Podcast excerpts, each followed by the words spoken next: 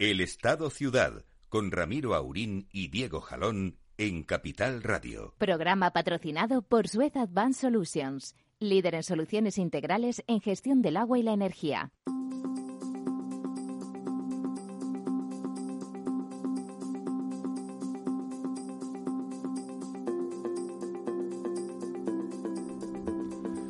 Muy buenos días, amigas, amigos, don Diego. Buenos días, don Ramiro. Don Lorenzo. Hola, muy buenos días. Sin duda,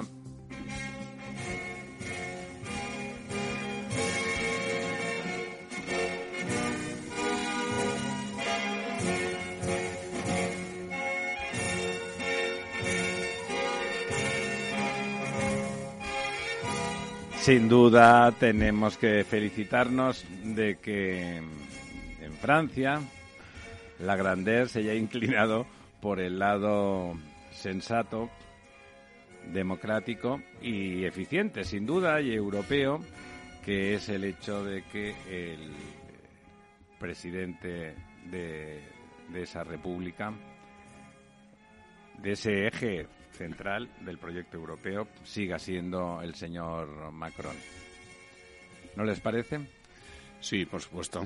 Eh, evidentemente eh, hay una gran diferencia ¿no? entre la candidata antieuropea eh, que tiene además sospechosas conexiones con, con Rusia, con Putin, etcétera, y, Macron que bueno pues eh, será lo que sea pero en todo caso es eh, un, líder bueno democrático europeísta en favor de la construcción europea en favor de las democracias liberales y que desde el punto de vista económico desde luego a Francia le está sirviendo mucho.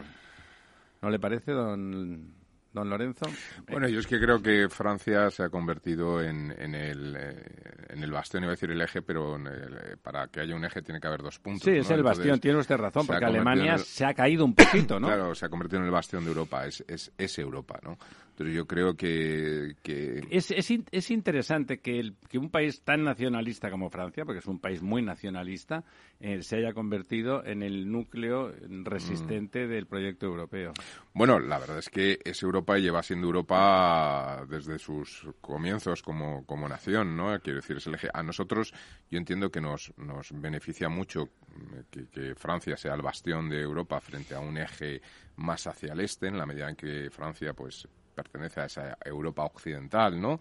Que serían incluso históricamente pues pues eh, España, Francia, Inglaterra y Italia. Italia. Bueno, pero Italia ha estado a medio camino ahí, ¿no? Que digamos que el, eje fuerte, los tres grandes sí, son los tres estados más occidentales eh, de los últimos 500 años, digamos, que, que han gestionado eh, de alguna manera el mundo hasta que Estados Unidos viene como, como primera potencia del mundo, pues han sido estos tres países, ¿no? Entonces yo creo que quedan dos en la Unión Europea Francia y España y en estos momentos, bueno, pues Francia es un país más grande en población, en PIB, en riqueza y, bueno, tiene una tradición democrática.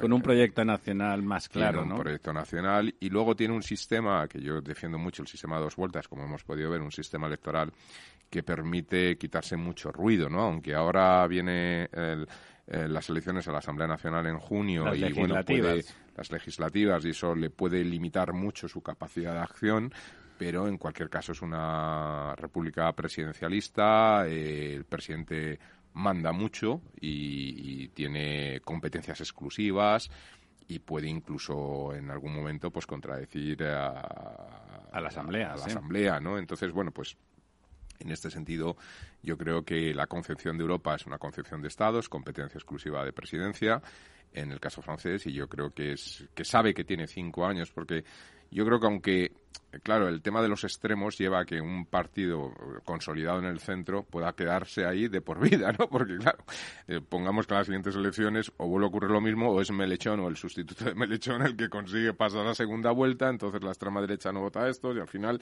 se perpetúa en el poder, ¿no? Eh, pero yo creo que Macron eh, personalmente no va a seguir otro mandato. O sea, yo creo que agotado estos sería, cinco años. Sería muy, muy complicado. ¿no? Sí, yo creo que agotado estos cinco años. Ya se están hablando de algunos delfines, etcétera. Es decir, personas que ya se están posicionando un poco de la propia mano de Macron, ¿no? Y del establishment. Y, y bueno, yo pienso que tiene cinco años y yo creo que por, su, por una de las, de las críticas que le han acusado, y que probablemente es verdad, y eso viene yo creo que las formaciones de las eh, eh Normal Superior, estas, ¿no? Las escuelas superiores que tienen, que son muy soberbio, yo creo que es un hombre que, que, que, tiene educación para querer pasar a la historia y yo creo que él sabe que su pasar a la historia no pasa por la construcción de Francia o un elemento en Francia, sino por Europa, ¿no?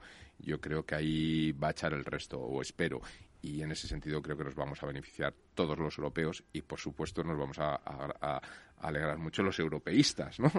Claro, él es un racionalista, ¿no? A ver, no, respecto a lo de que repitan el poder, eh, hay que recordar que es la primera vez que un presidente repite desde Chirac y que tradicionalmente en Francia que hasta hace pocos años los mandatos eran de siete años, no de cinco, nunca repetía un presidente. Es decir, los franceses mm, saben, entienden, aunque, no, haya una ley escrita, que tener 14 años a la misma persona ahí puesta, pues no era mm, lo mejor. lo mejor. Y, y, ahora, bueno, pues desde que está en cinco años, sí que es cierto que se ha dado el caso de Chirac y se ha dado el caso de de, no, de...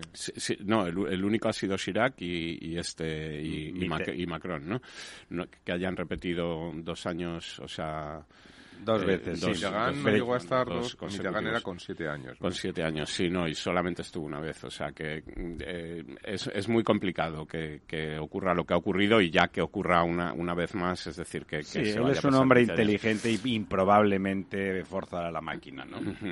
sí, no, y a ver, eh, el, el voto, yo creo que gran parte del voto de Macron no ha sido un voto a Macron, sino un voto contra Le Pen que es, digamos, lo que le ha permitido, eh, bueno, pues pasar de ese 27-28% que sacó en la primera vuelta a ese 50%. Bueno, pero esa es la salvaguarda del sistema de dos vueltas, ¿no? Claro. El sistema de dos vueltas lo que permite es que haya un, voto contra eh, posturas más radicales, etcétera. Efectivamente, tiene sus ventajas y sus inconvenientes, da esa estabilidad, tiene probablemente el inconveniente, pues, de que hay una parte del electorado que no se siente una parte muy grande del electorado que no se siente representada y, bueno, pues eso genera también algún tipo de frustración o de, desapego al sistema, pero efectivamente tiene la ventaja de que, bueno, pues permite, bueno, luego tienes las legislativas, que las, las opciones más moderadas eh, triunfen habitualmente, ¿no? Don Diego, una de las lecturas que yo creo que nos está haciendo mucho en la, en la prensa española y que es importante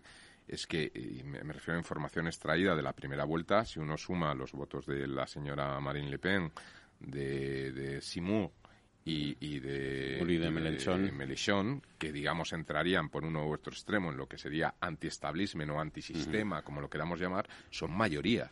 Son sí, pero claro, pero es que el, el, voto como retórica, ¿no? Pero el, voto de Mélenchon... pero más de la mitad de los franceses están dispuestos a hacer retórica hasta la hora de la verdad. que están en contra del establishment y entrarían dentro de posiciones bueno, populistas. No, están en contra. Mm pues pueden llegar a ser críticos con el establishment, ¿no? No, lo que pasa es que hay, digamos que el Melenchón, que sería mm, lo más cercano a, Podemos, que tenemos votar a Le Pen, pues eh, digamos que aunque sean anti-sistema o aunque em, eh, se les hace complicado el propio no, No lo digo por el voto, lo digo porque más de la mitad de los franceses son críticos con el sistema. ¿no? Lo que hay que, tener en cuenta es que, digamos, el que representa el sistema o los que representan el sistema tradicional, que serían eh, Macron por un lado, aunque tampoco es tradicional porque es una plataforma nueva, pero no es desde luego un antisistema, es un, líder.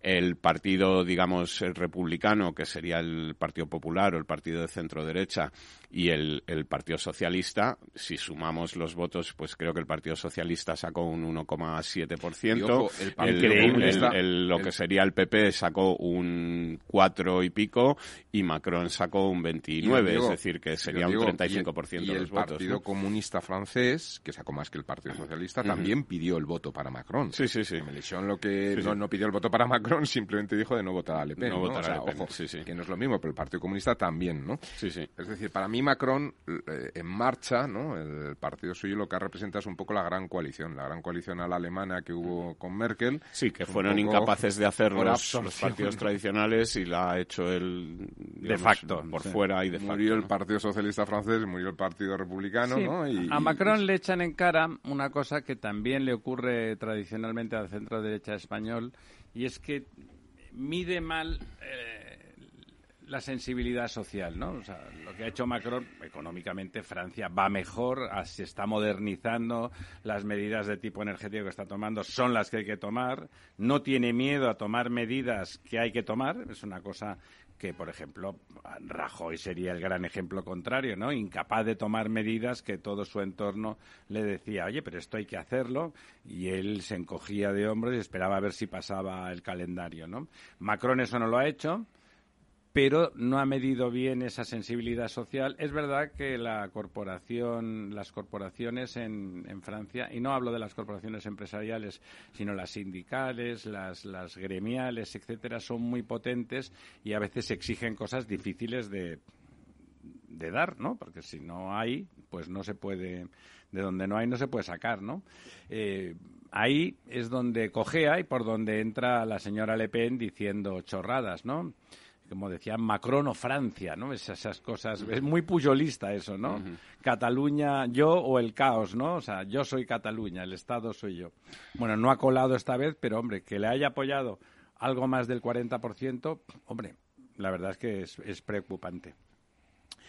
Y si me permitís, vamos a empezar antes de, la media, hablar de, de mi, mi, Barcelona y de nuestra Colau, ¿no? cada vez que hablan los fiscales en España resuena aquello de, pero ¿de quién nombra el fiscal general? Pues eso, ¿no? El fiscal general, el, fiscal pide evitar una causa general contra Colau.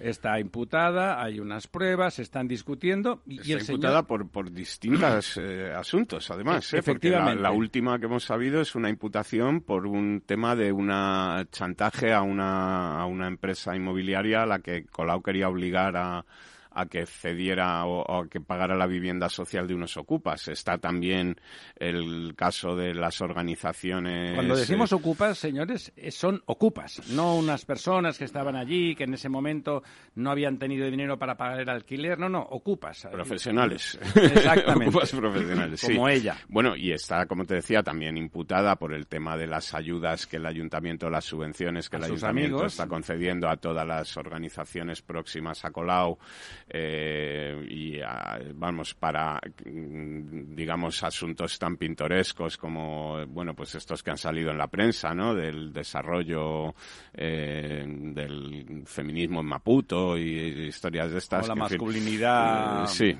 bueno nueva en fin que está imputada no por una cosa, sino por varias. ¿no? Bueno, eso que tiene el tercer poder, teóricamente, en, en España, que sería el Poder Judicial, tiene sus cauces. Lo que es realmente estupefaciente es que el fiscal diga que, hay que evitar, oiga, usted está ahí, haga su papel y lo juega, y ya está. No, hay que evitar la causa general contra Colau. Dice, oiga, pero eh, entonces, a ver, ¿quién, aquí los ciudadanos no tienen derecho a posicionarse y pedir a la justicia que intervenga, que valore y que diga no, hay que evitar. ¿Qué quiere decir una causa general contra, contra Colau?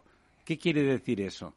O sea, esa defensa a priorística y que conceptualmente no sabemos muy bien qué quiere decir. Sí, no, lo que parece además que no hay que evitar una causa general contra Almeida o que no hay que evitar una causa No, no, ahí hay que hacer la causa particular y lo que haga falta. Y lo que haga falta, ¿no?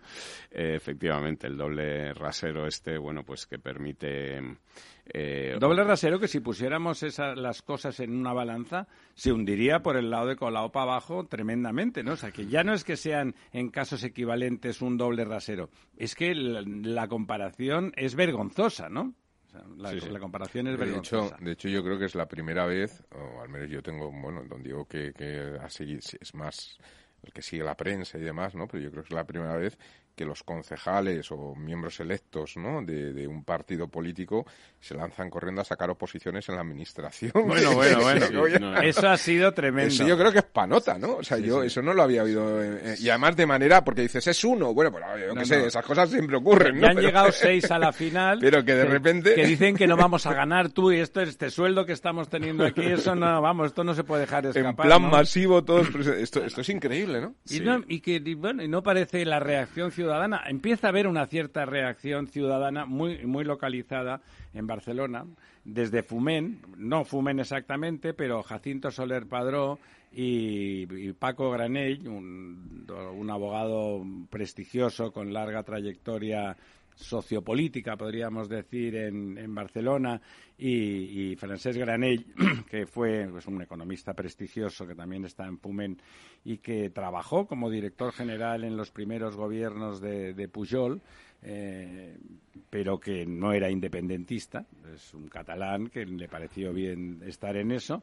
Han montado una plataforma que se llama Salvem Barcelona, Salvemos Barcelona, que no es retórica, que lo que hace es poner eh, recursos delante de la justicia para evitar lo de la superilla, que está el RAC, que también ha entrado. El RAC, es para que ustedes lo entiendan el equivalente al RACE en Cataluña que tiene también una larga tradición positiva de gestionar las cosas de los automovilísticas y de interesarse por la movilidad, que ha, dicho que es un despropósito que ese centro de la ciudad que ella quiere, entre comillas, salvar, o sea, que es exactamente lo contrario, en realidad es enterrarlo, eh, en realidad va el 70% de la gente que acude allí es del área metropolitana y que lo que está pretendiendo es impedir ese acceso. ¿eh? ese acceso de unas zonas que no son precisamente las más ricas de la, de la comarca. ¿eh? O sea, los, los, hospitalers, los cornellás, los esplugas, eh, son, son zonas donde básicamente la mayoría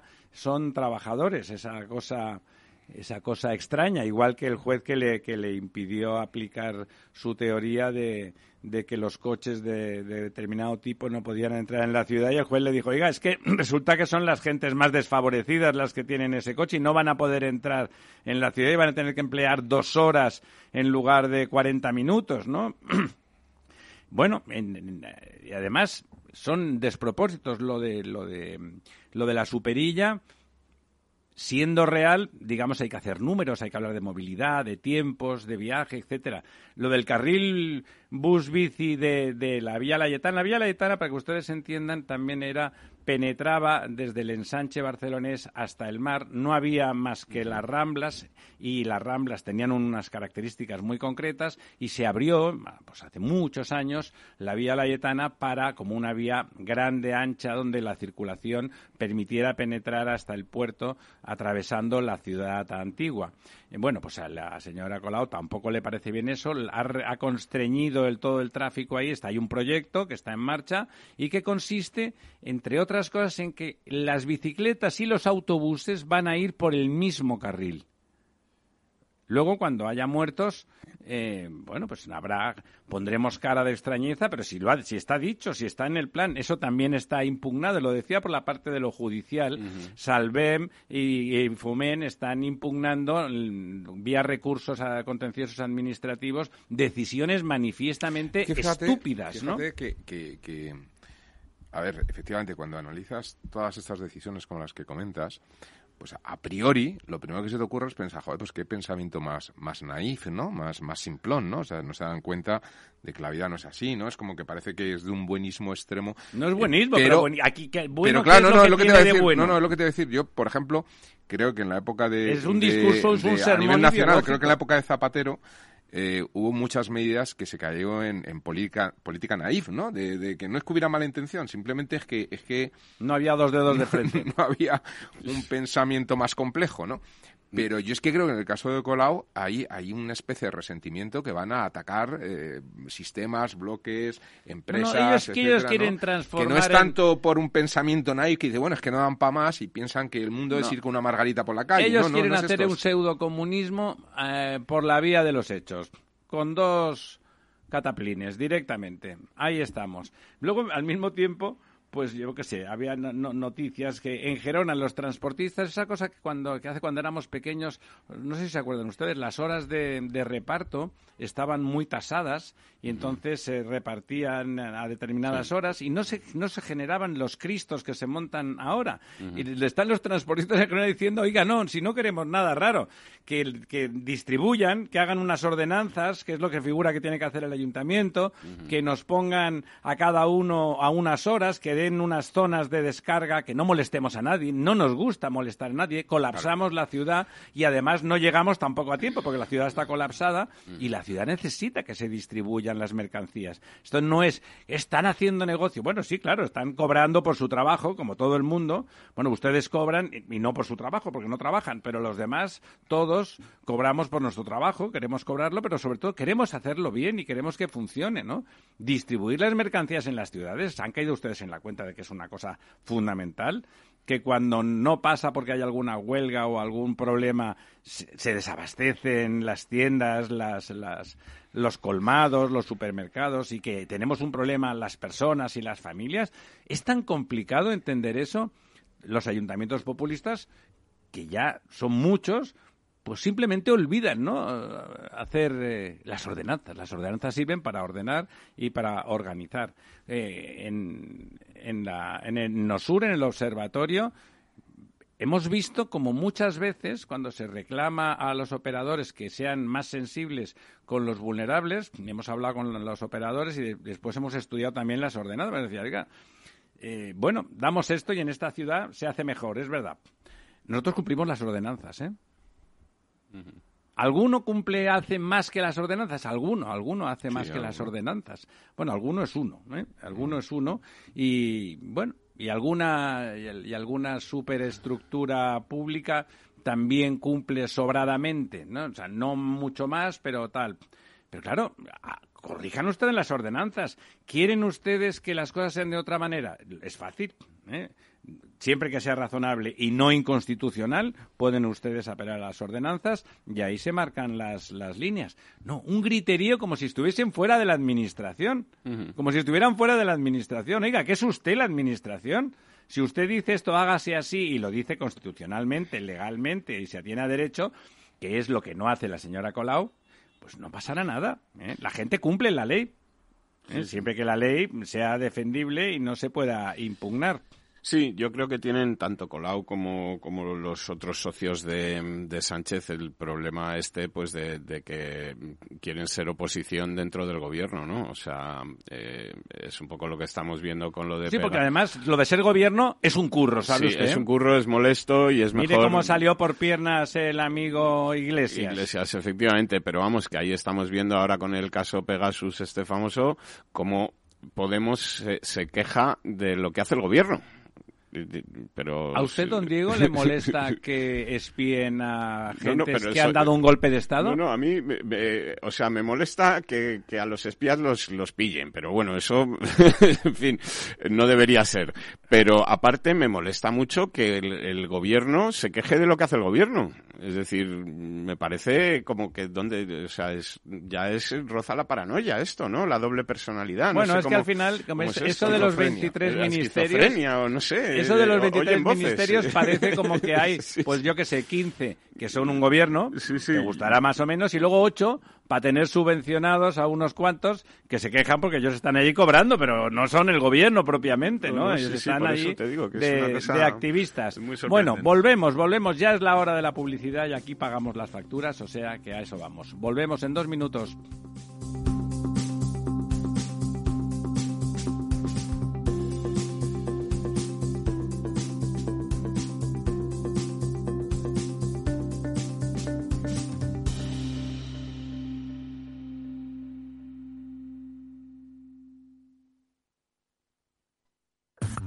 Llegan al corte inglés los descuentos top. También en electrónica con un 15% de descuento. Solo hasta el 24 de abril. En marcas como Samsung, Xiaomi, Asus, LG, Amafit y muchas más. Consulta modelos participantes. Ofertas válidas solo hasta el 24 de abril. Y como siempre, en el corte inglés tus compras en tienda web y app.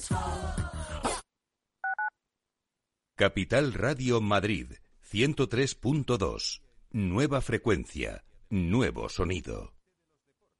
Gráficas Naciones. Más de 50 años de experiencia en el sector de las artes gráficas. Apostamos por la última tecnología tanto en impresión offset como en digital y gran formato. Realizamos todo tipo de impresión. Tarjetas de visita, folletos, libros, vinilos, decoración y montaje de stands. Más información en el 91 629 2145 o en gráficasnaciones.es. Escucha cada jueves a partir de las 10 y 5 de la noche en Líderes Globales las entrevistas que Raúl Castro nos trae desde Florida. Personas inspiradoras de habla hispana que han destacado en sus actividades más allá de nuestras fronteras y que nos dejan sus enseñanzas y aprendizajes desde el punto de vista más personal. Líderes Globales con Raúl Castro en Capital Radio.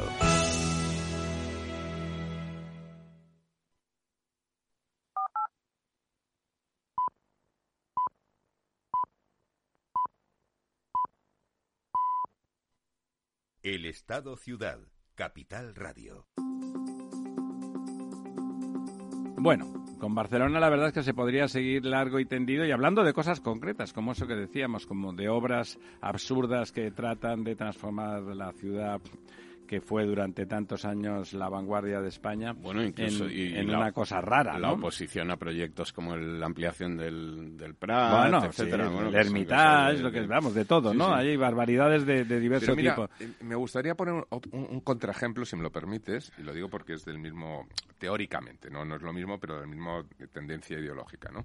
Cuando se monta el concurso de Plaza España en Madrid por la señora Carmena, bueno, pues ahí... Eh, que conceptual- Carmena no es lo mismo. Bueno, por eso digo, pero quiero decir que ahí conceptualmente se, se quita el tráfico, ¿no? Se pone todo, tal, no sé qué, no sé cuántos, y eso gana el concurso, y se va a hacer. Pero al final, pues dice, bueno, esto está muy bonito, está muy bien, vamos a mantener la misma estética, al final se arregla, se mete un túnel, no sé qué, y el tráfico continúa, todo sigue igual, tal, Claro, solo que con otra estética, No, ¿no? lo que consigue, lo que decir, haces es una inversión de narices, haces otro túnel, ¿eh? que en Madrid hay muchos y funcionan muy Bueno, bien, eh, y lo que se gana es una superficie el importante, parque, lo unes tal, con el tal, estupendo. no sé qué, pero mantienes la Pero circulación. ¿quién, mantienes- quién va a estar en contra de eso? De que se haga un túnel y se evite el tráfico en eso- superficie y se meta debajo, como eso- en tantos sitios se han hecho Por en eso quiero decir que hay formas de ver como conceptos o ideas que, que pueden Bueno, estar... entonces es, eh, podría ser, según eso, Gallardón era podemita, porque Bueno, rescató un montón de superficie en el- al lado del Manzanares. Gallardón es que de hecho lo era, claro. de toda la vida, ¿no? De toda, De la, toda la vida. Don Diego, vamos ahí con esos pantanos que supongo que siguen aumentando. Bueno, lo de los embalses eh, está dándonos las pocas alegrías ¿no? que, que tenemos en estos días, porque ya ni siquiera el Manchester City. Eh, entonces, bueno, eh, hemos, hemos aumentado en 599 hectómetros cúbicos, por, o sea que seguimos... Hombre, no- 999 ha dicho. 500. No, 599, es Una una tazar, un poquito más de una tazar. Es un Vale, embalse ya un grandecito. embalse grandecito, efectivamente. Y llevamos ya, pues, eh, casi seis semanas consecutivas en las que Aumentando. estamos aumentando. Esto nos sitúa ya cerca del 50% en el total de España, en el 49,60%. Eh, bueno, las noticias no son tan buenas si pensamos que la media de los últimos 10 años estábamos 20 puntos por encima y estábamos pues casi 11.000 hectómetros cúbicos por encima de lo que estamos ahora, ¿no? Eso es mucho, ¿eh? La media de los últimos 10 años es del 69%. Y a la que sí nos vamos acercando más es a la del año pasado, porque el año pasado por estas fechas, bueno, no por estas fechas, el año pasado desde la última semana de enero, principios de febrero, el agua embalsada empezó a disminuir. Bien es cierto que partía de una posición muy, muy alta, eh, pero eh, digamos que de ahí vienen un poco todos nuestros males, ¿no? De que el, el año pasado ya empezó a ser malo, digamos, en primavera y empezó a En la perder- época de lluvias no hubo lluvias. no hubo lluvias y ya fue perdiendo agua pues eh, prácticamente hasta final de año en una curva completamente descendente. La de este año es ascendente de momento eh, y además tenemos previsión de nuevas lluvias. Está lloviendo como todos nuestros oyentes podrán haber visto por sus ventanas, porque está lloviendo en prácticamente toda España, sigue lloviendo, siguen entrando borrascas, eh, la previsión es que vaya a seguir lloviendo los próximos días y bueno, en este sentido, pues eh, son buenas noticias. ¿Cuáles serían las malas? Pues las malas es que tenemos eh, dos cuencas muy perjudicadas eh, que son de las que menos crecen una vez más, ¿no? Decimos que la media de crecimiento ha sido del 1% y Guadiana ha crecido, sin embargo, un 0,36 y Guadalquivir un 0,5. Eh, esto sitúa al Guadalquivir en el 31,7 con 41 hectómetros cúbicos más que la semana pasada. Muy poquito más. Pero muy poquita agua más. Y al Guadiana con un 32 con 18, que también es una situación. Y queda pues, todo el verano. Que hay que queda, claro, queda toda la primavera, lo que queda de primavera, que esperemos que bueno, que pueda seguir lloviendo, aunque sea molesto porque nos cae agua en la cabeza del, cielo, lo que está del cielo, pero, pero bueno, es eh, necesario, pero lo que te digo, estas dos cuencas no acaban de despegar, ¿no? Eh, la cuenca del Tajo está eh, tampoco en muy buenas condiciones, con un 49%, y esta semana crece también por debajo de la media española, crece en un 0,82, crece en 91 hectómetros cúbicos.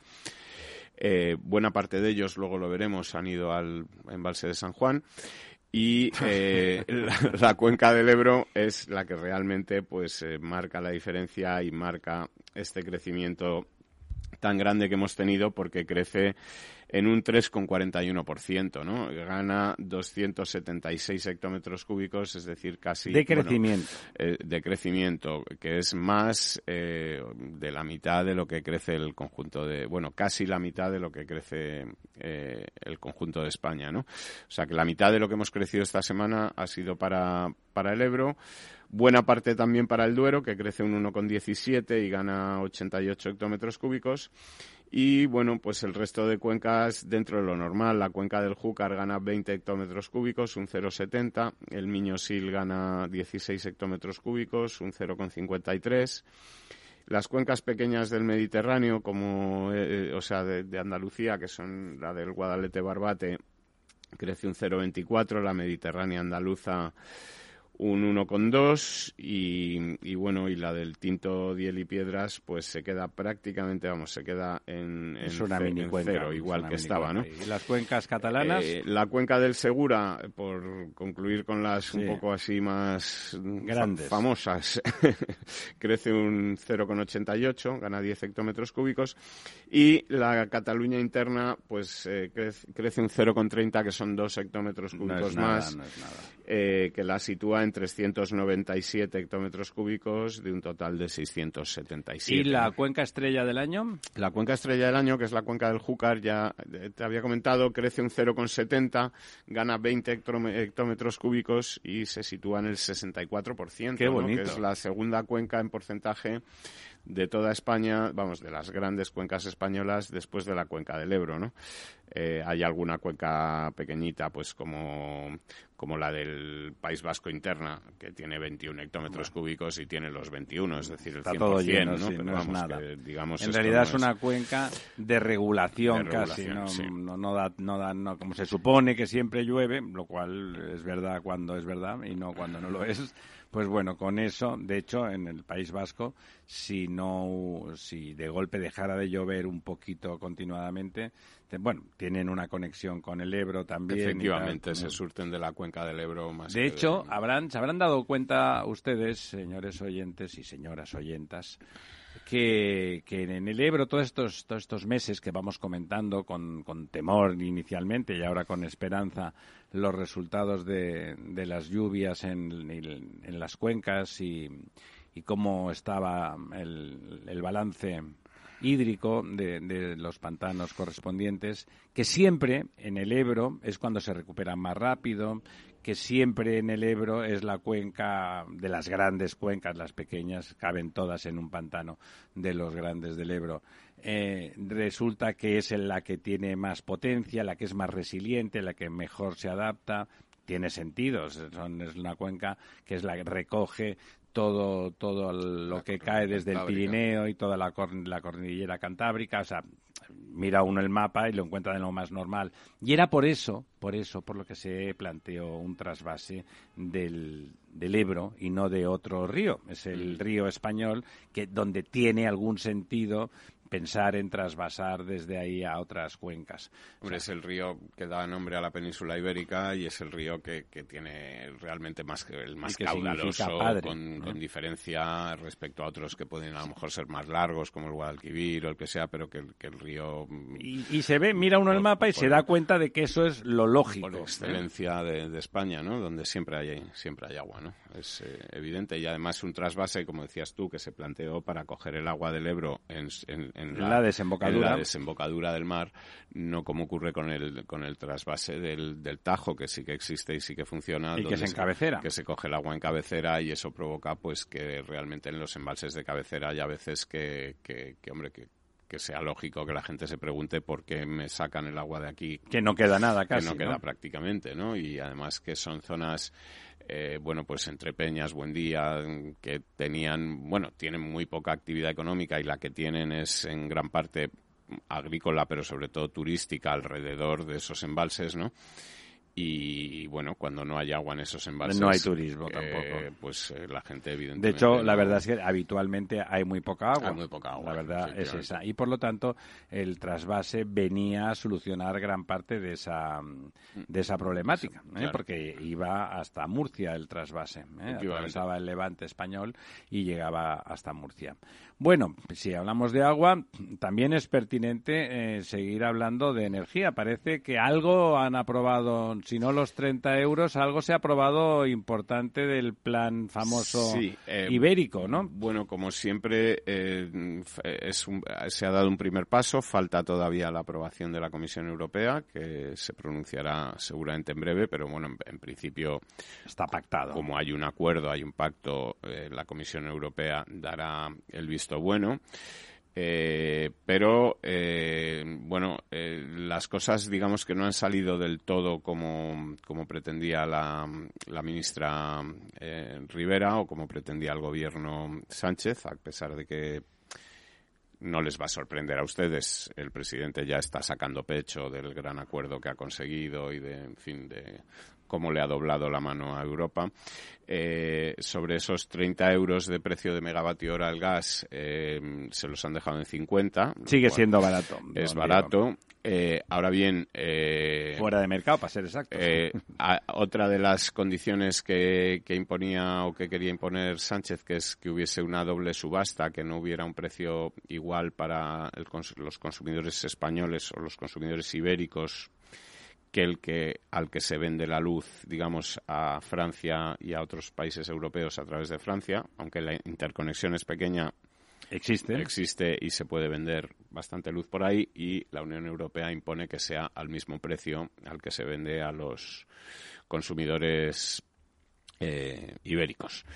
Eh, por otro lado, eh, lo que están comentando todos los expertos, viendo el acuerdo sin ver todavía la letra pequeña, porque habrá mucha, eh, letra, habrá pequeña. mucha letra pequeña y de momento solo conocemos, y seguramente hasta el último momento solo conoceremos digamos los las, los, los brochazos o las grandes los grandes trazos de este de este acuerdo eh, lo que están eh, diciendo las, los expertos, no solamente las empresas eléctricas, sino gente que conoce bien el sector, es que lo que va a ocurrir finalmente es que eh, con este acuerdo se va a conseguir que baje en torno a un 20% el precio de la luz de los contratos PVPC, es decir, de estos contratos del mercado regulado al que están, digamos, adscritos eh, 10 millones de los 27 millones de, consumidores que hay en España.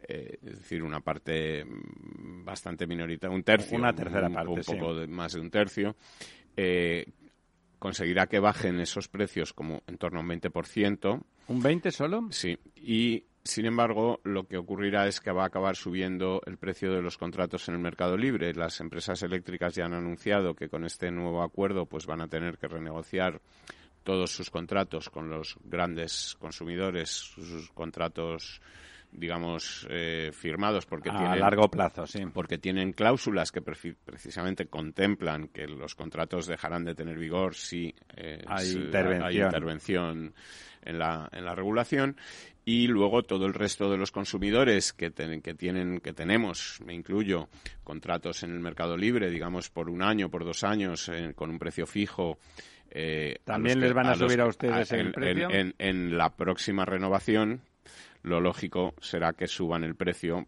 para eh, Compensar, compensar pues esta eh, Porque eso alguien lo paga, claro, es- porque, el, porque efectivamente. el gas no vale a ese precio. En el mercado el gas vale lo que en vale. principio está previsto además que eso eh, vaya por eso el- la rebaja del precio no va a ser tan grande será de en torno al 20% que esa esa diferencia de precio eh, se pague eh, en las facturas de los consumidores de la tarifa de precio regulado a los que se les digamos se les va a reducir pero por otro lado se les va a aumentar respecto a lo que se está pagando a lo que eh, va a costar la luz No, no, lo- no entiendo lo que dice usted. bueno, vamos a ver, si imagínate que el precio eh, con el gas a 50 euros se pusiera a 50 euros el megavatio hora, la rebaja sería de un 70% o de un 80% Sí. de la factura, pero como hay que pagar esa diferencia del gas, no del resto de energías, Sí. se va a repercutir esa diferencia en la factura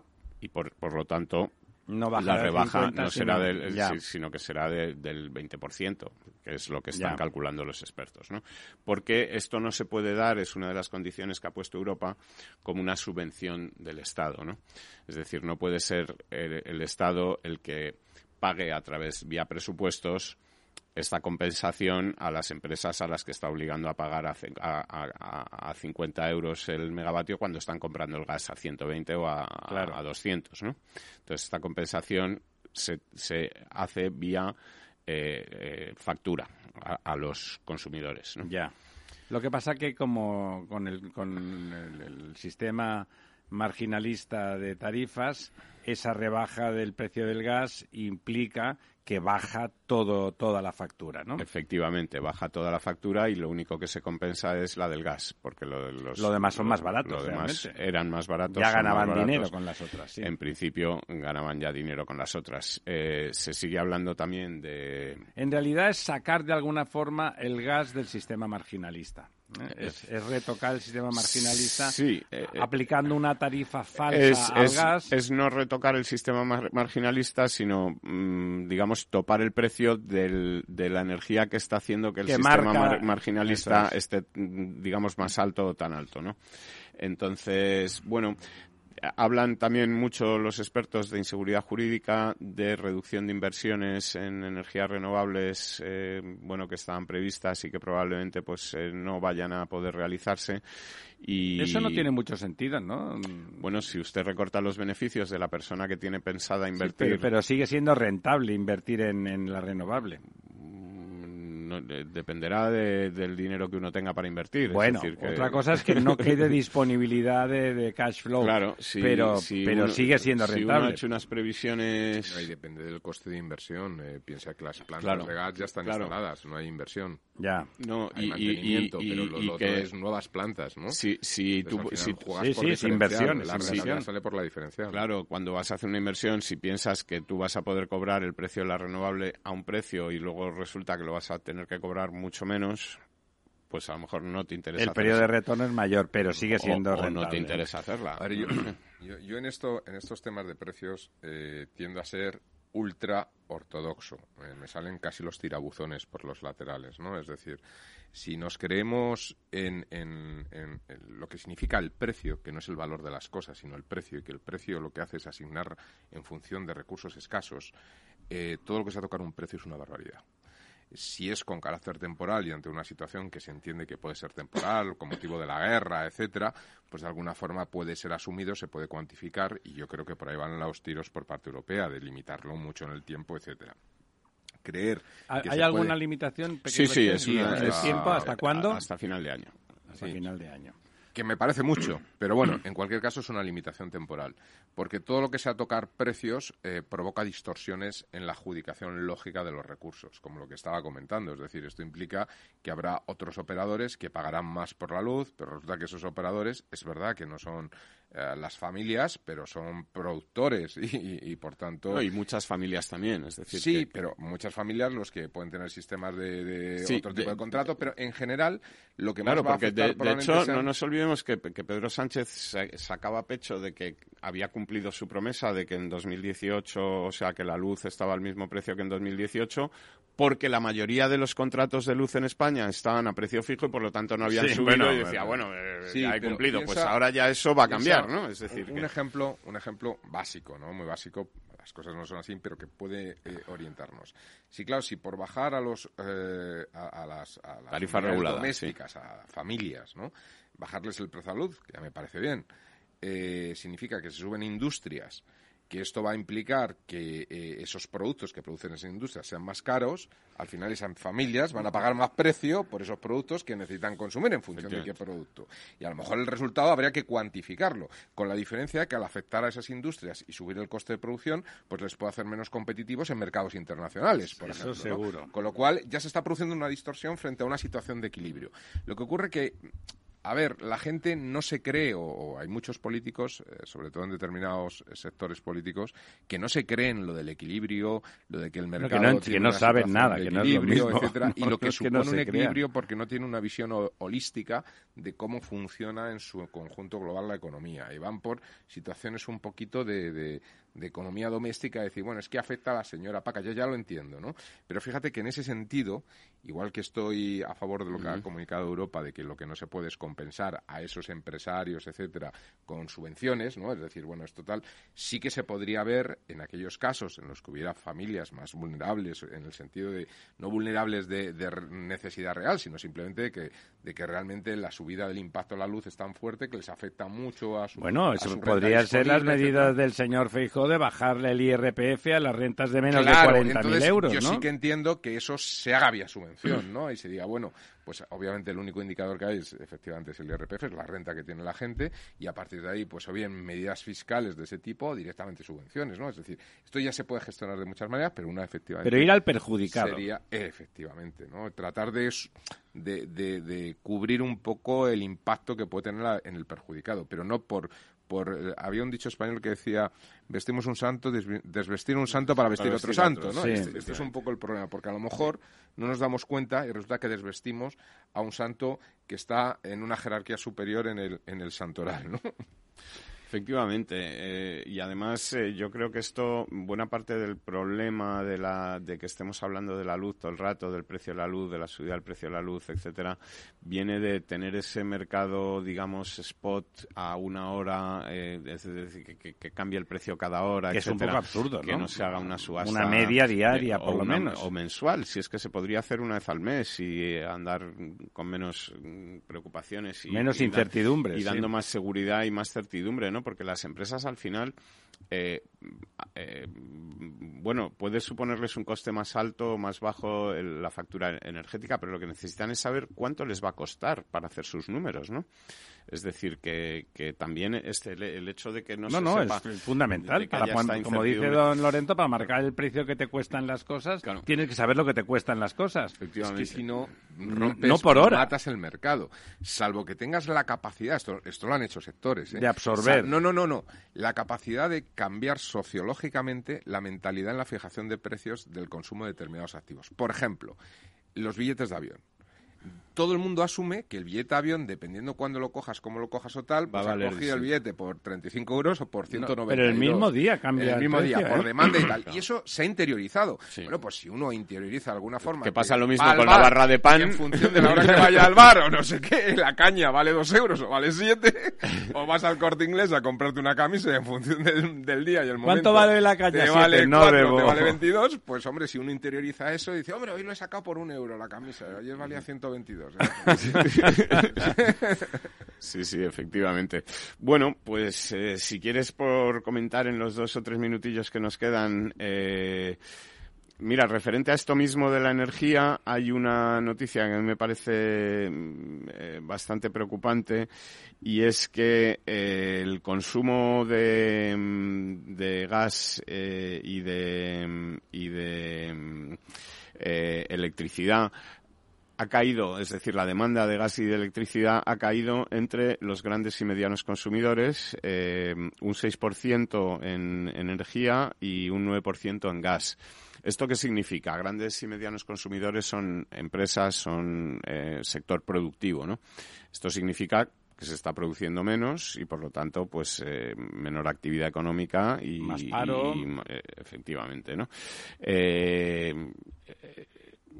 otra de las noticias que me ha llamado bastante la atención esta semana y luego completamos con otras si nos da tiempo sobre China ha publicado, publicaba un, diario, el diario Expansión, un reportaje bonito, interesante, con fotografías, etcétera, sobre los 10 em, edificios eh, rascacielos más grandes que se están construyendo en el mundo en este momento, ¿no? Y me llama la atención que de estos 10 edificios más altos que se están construyendo en el mundo, 8 se están construyendo en un mismo país. ¿Saben ustedes cuál? China. En China.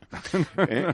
Ninguno de ellos se está construyendo ni en Estados Unidos ni en Europa, sino que uno en Arabia Saudí, otro en, eh, en Bahrein y otro, otros ocho en, China un nuevo orden mundial, Totalmente, un nuevo, ¿no? sé, me parece que es bastante significativo, ¿no? Está Y sobre el tema chino, comentar algo que quizá está pasando un poco desapercibido en los medios de comunicación, aunque algunos sí lo han, lo han recogido, es eh, lo que está ocurriendo con el tema COVID en, en Shanghái, que es uno de los mayores mayores ciudades del mundo por un lado, pero también mayores puertos eh, del bueno, mundo. la cola famosa de, de, barcos, ¿no? Entonces, mayor. Eh, sí, puede ser el, el, mayor puerto en cuanto a, a movimiento de mercancías.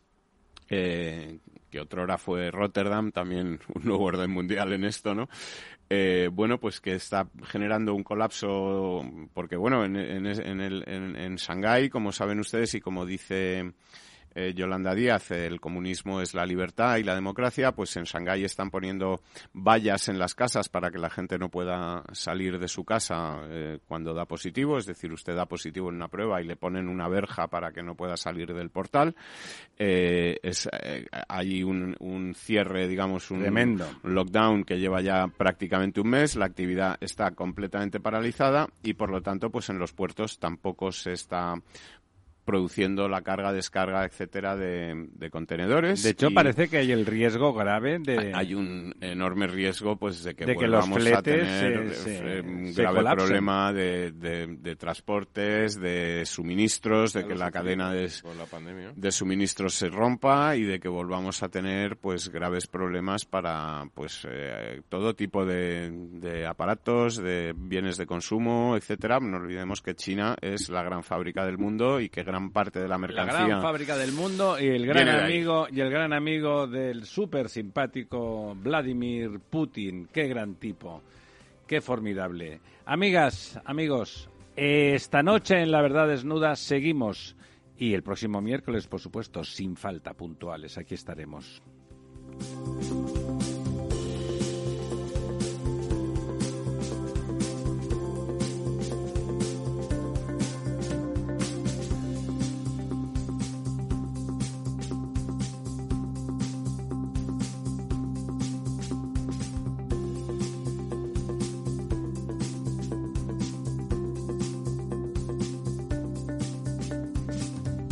Estado Ciudad, Capital Radio. Programa patrocinado por Suez Advanced Solutions, líder en soluciones integrales en gestión del agua y la energía. Al mal tiempo, mala helada. El cambio climático lo ha cambiado todo y los riesgos son más y más imprevistos, como las lluvias, las heladas o el pedrisco. Por eso necesitas un buen seguro agrario que garantice tu tranquilidad. Y ahora es el momento de contratar tu seguro de uva de vino. Agroseguro. Trabaja sobre seguro. Capital Radio Madrid, 103.2. Nueva frecuencia, nuevo sonido. Hemos creado un lugar para ayudarte a crecer. Donde cada pregunta tiene su respuesta. Donde acompañamos a empresas y autónomos en su camino hacia la digitalización y sostenibilidad. Donde estar al día de ayudas y subvenciones. Donde se impulsa la internacionalización de todos los negocios. con contenidos pensados para aprender, inspirar y crecer. Santander Impulsa Empresa, el lugar para avanzar. Disfruta de la mejor cocina gallega en Montes de Galicia. Todo un clásico moderno en el barrio de Salamanca. Disfruta de la variada dieta láctica, de las mejores carnes y pescados tratados con respeto y transparencia y regados con una de las mejores bodegas de la zona. En grupo, en familia o en pareja, Montes de Galicia te ofrece el espacio perfecto en cada ocasión. ¿A ti también se te pone el corazón a mil cada vez que abres tu app de trading? Si la respuesta es sí, entonces eres uno de los nuestros y te queremos en la séptima edición de nuestro gran evento Efecto Trading. Eventos que hablen de bolsa, muchos. Como Efecto Trading, ninguno. Apunta, apunta. Del 25 de abril al 4 de mayo en formato online con más de 20 ponentes confirmados. En Econor, Jesús Sánchez Bermejo, Francisca Serrano, David Aranzábal, Niño Becerra, Yuri Rabasa, José Luis Cava, David Galán. Pon a tope tu trading con IGE en esta séptima edición de Efecto Trading. Todas las operaciones conllevan riesgo. Los robots escuchamos Capital Radio. Es la radio más innovadora. Oímos a Saragot con Luis Vicente Muñoz. Ahí le has dado. Esto es Capital Radio. Di que nos escuchas. Capital Radio. Siente la economía.